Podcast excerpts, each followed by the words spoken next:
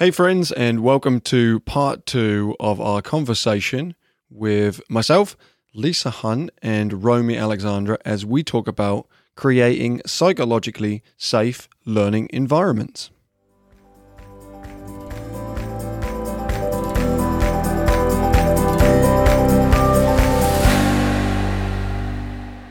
I don't know if this is too concrete, but I'd love to hear from your experience and you know all three of us as facilitators, what are things that we facilitators do that we're not aware of that really undercut our efforts with psychological safety? For me something that I realized is evaluative words. Mm. So again, we're all human. We're all, you know, we as trainers and facilitators are showing up in our authentic way. But we, I recognize, at least for myself, I'm trying to be more conscious of when I put my own evaluation on things. This could be from, we're going to do a really great activity. Who says it's great, right? I may think it's a great activity, but I'm already putting some kind of judgment out in there that people can either agree with or disagree with. And if somebody goes through that experience and goes through that activity and actually says, that wasn't a great experience, I didn't have a lot of pleasant emotions. In fact, that was horrible. I hated it. I was super uncomfortable. That person may not feel safe to later speak up and share about that experience. So being both really mindful of evaluative words and also making sure that uh, and again, this is why t- we need to take that ego out because we need to be ready to say, this is a safe, uh, this is a space where all pleasant and unpleasant emotions are welcome. So I often preface this by saying, even upfront in a training, like, I just want to hear your authentic reactions to that. I don't care. My feelings are never going to be hurt if you say, that was a horrible experience for me. Like, good. I want to hear about it. I want to learn about it because we all may have that. And so making sure we, we create space upfront for that. The other thing is evaluation in terms of the comments we get from participants. So you may, you know, everyone may say some, I really believe everything, everybody has something valuable to share. But if we, as facilitators, we may react differently and say, oh, that was a really great question um, we want to be mindful that other people just spoke up and we didn't say that. And what did those people think? Was their question not a great question? Should they, was it a stupid question? Should they not have asked that question? So again, being mindful of how we put our own impressions on other people and just saying, thank you so much for that question.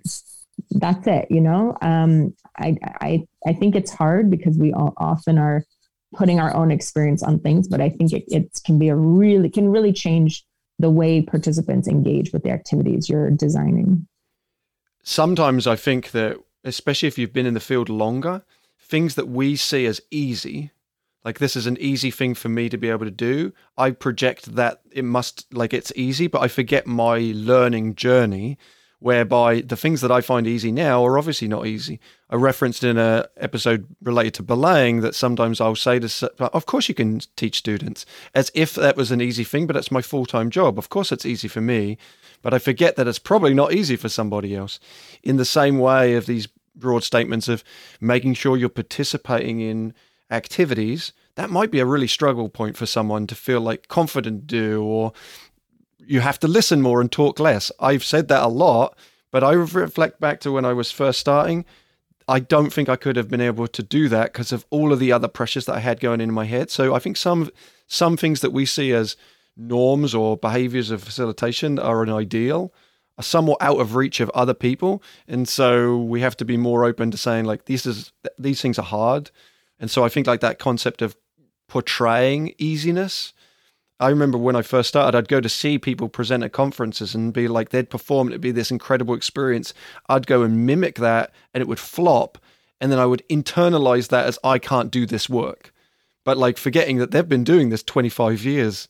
They were they were probably the same level I was at, but I just don't see that. And I that's such a hard thing to portray of ease. But I think what you're suggesting about honesty, vulnerability, opening the curtain behind the curtain of how the process of your agenda is working makes that probably seem easier and therefore you role model that and people are more likely to role model their own vulnerabilities to you so that's as i'm, I'm reflecting on that hearing you talking about the easy or difficult another th- thing i realize is that when you ask participants, how was this activity for you? You may get a bunch of people say, this was easy, easy, easy. I think your job as the facilitator is to mine out the opposite experiences as well. Sometimes we're so, it's what we want to hear. We want to hear, like, oh, they enjoyed it and it was easy and nice. We say, oh, great. Okay. And then we just move on. I'm really trying to actively say, okay, I hear for some people it was easy. What about others? Anyone found this difficult or challenging? I'm constantly trying to mine and see if we can have the opposite experience because it often is in the room, but people just don't feel comfortable saying it. And remembering that we don't always have, we, sh- we cannot think in multiple choice questions when we ask questions like, how was this for you? Was it easy or difficult?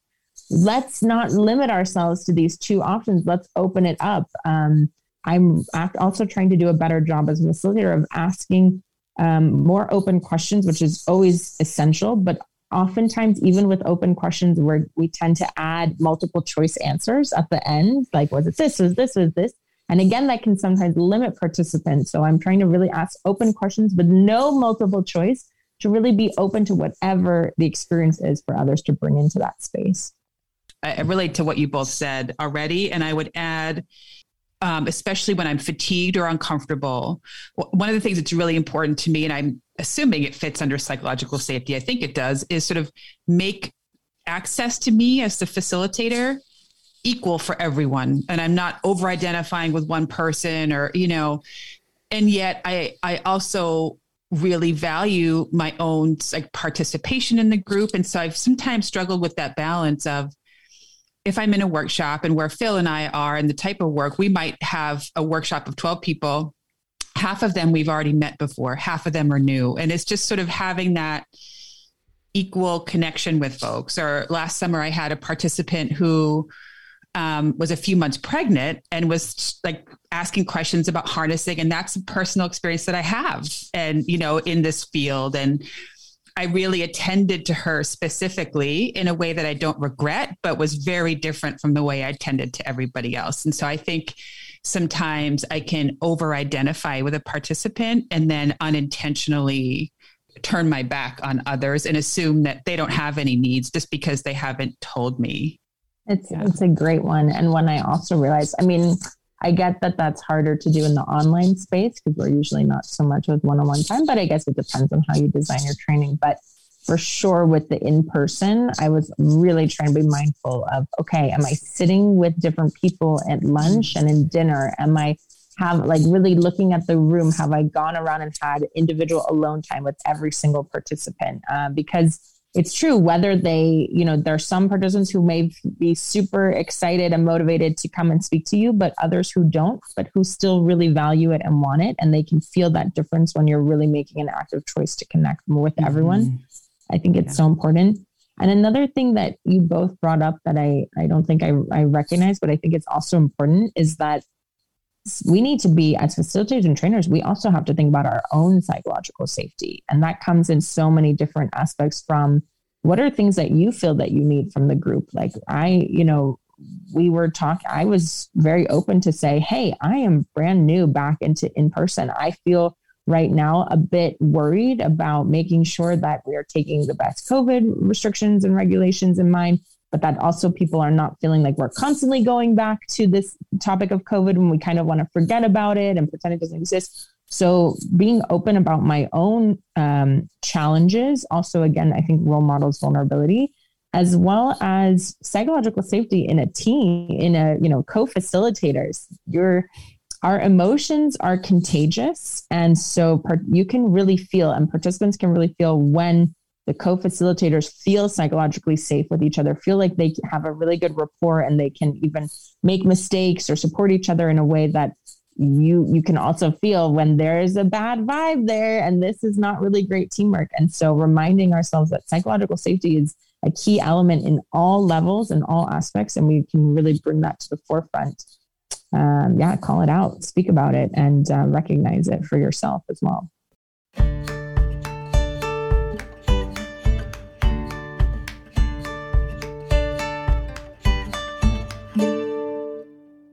my assumption is the the safety of this environment is also dictated not by just the environment ourselves, but also all of the participants that are involved. There's a we're a whole ecosystem of things going on that creates that space. Do you have any strategies or have you run into situations and i'm like reflecting on a lot of programs where i've had individuals or s- select people in the group that have maybe negatively impacted the safety of the space as a participant? Less so about us but a participant what strategies you do to address that? Um, how do you add, how you able to manage that kind of influence on the space? Yeah it's such a good one. So a few things. I mean participants can feel it and even the person like if someone is coming in and you feel is negatively affecting the group um, my first thing to do is usually take that person aside and have a talk with them. And that could be for a variety of different reasons but to better understand why that's happening what's going on within them what they may be needing.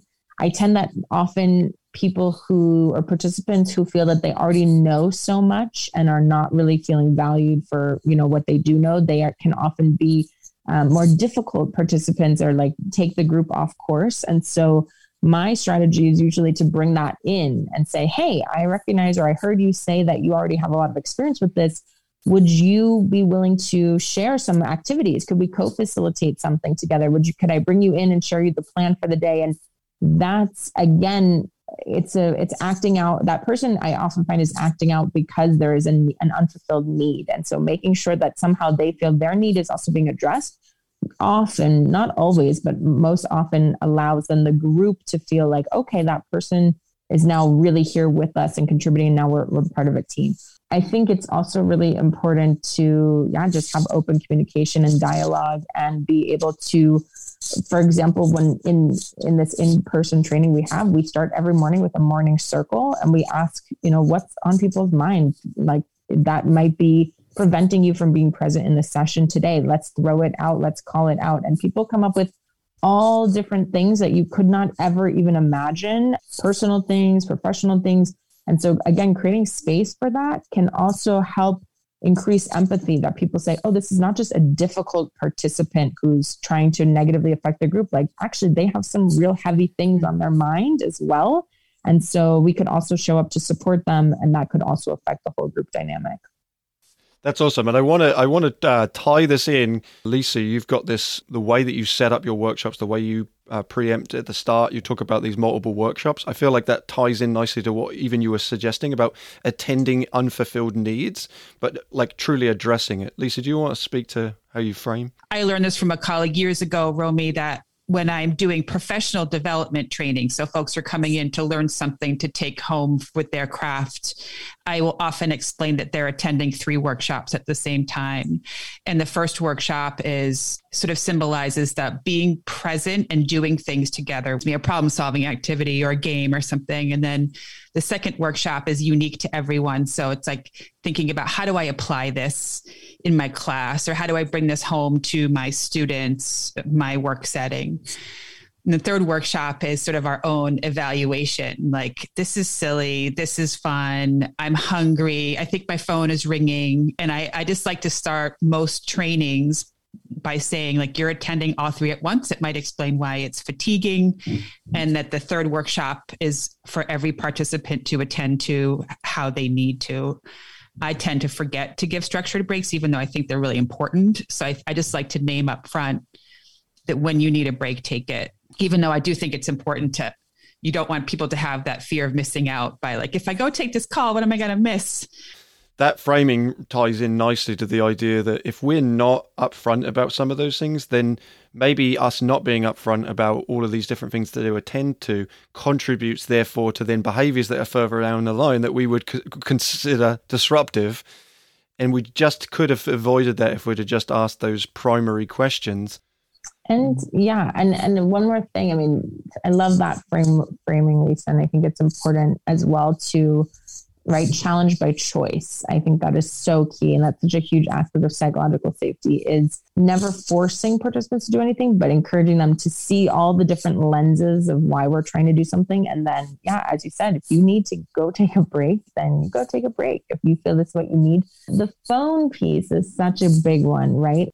And you're right when when you're working with younger generations it's this is something that they many people are born with can't can't even picture you know spending one hour away from and yes, I recognize that we need to be accepting of that.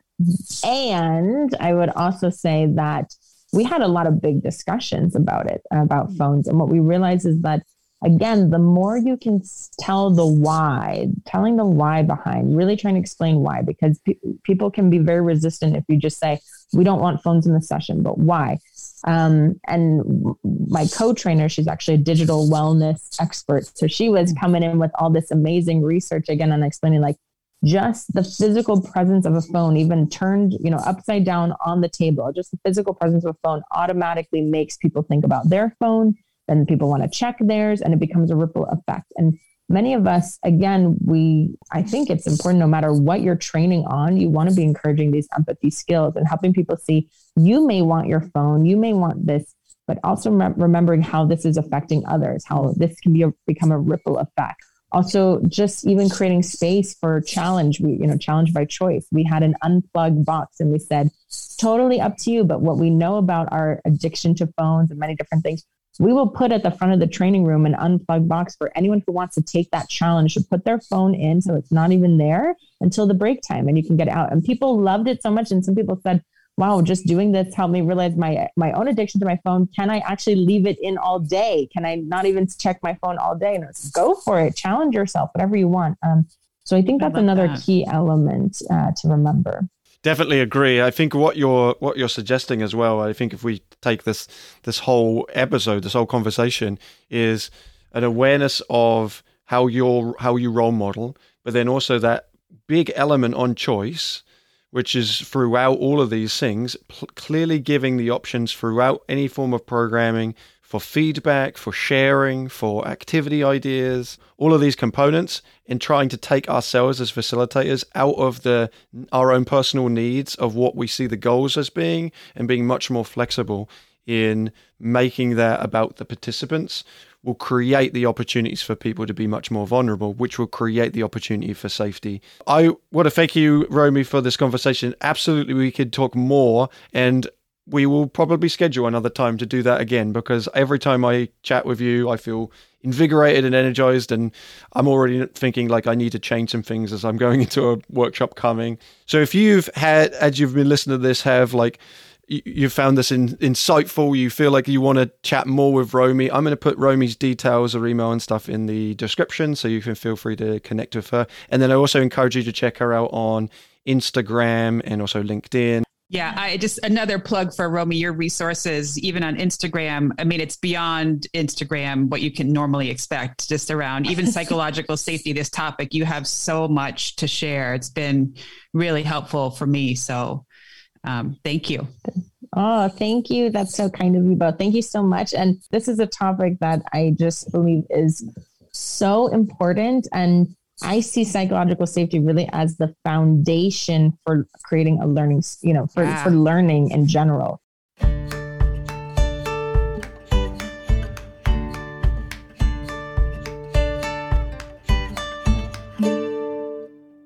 So that's our conversation with myself, Romy, and Lisa.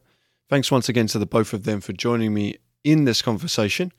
To summarize, we talked about evaluative words, mining for opposite experiences, making yourself equally accessible to all participants, owning our own psychological safety, and also how to manage participants that negatively impact the psychological safety of our group. Lots covered in this episode. So, thank you once again for listening. I hope you enjoyed it. I hope you found it valuable. Feel free to reach out on Instagram at Vertical Playpen and I will catch you on the next one.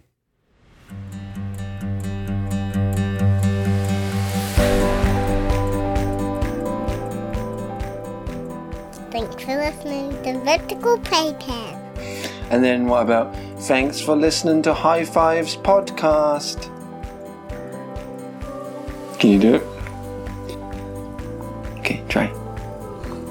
Thanks for giving. I think a guy.